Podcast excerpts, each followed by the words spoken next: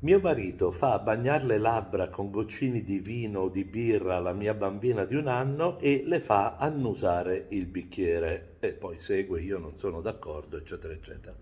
Ora, è troppo facile dare dell'idiota a questo padre, ok? È veramente troppo facile. Quindi cerchiamo di non metterla su un piano emotivo, ma di dare delle ragioni. I bambini non hanno gli enzimi per digerire l'alcol.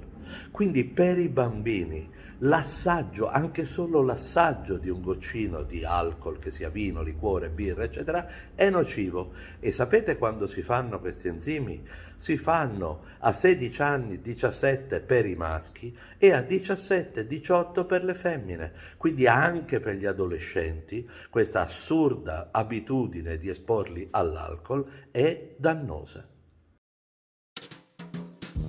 Stai ascoltando Dottor Beppe di Pediatalk.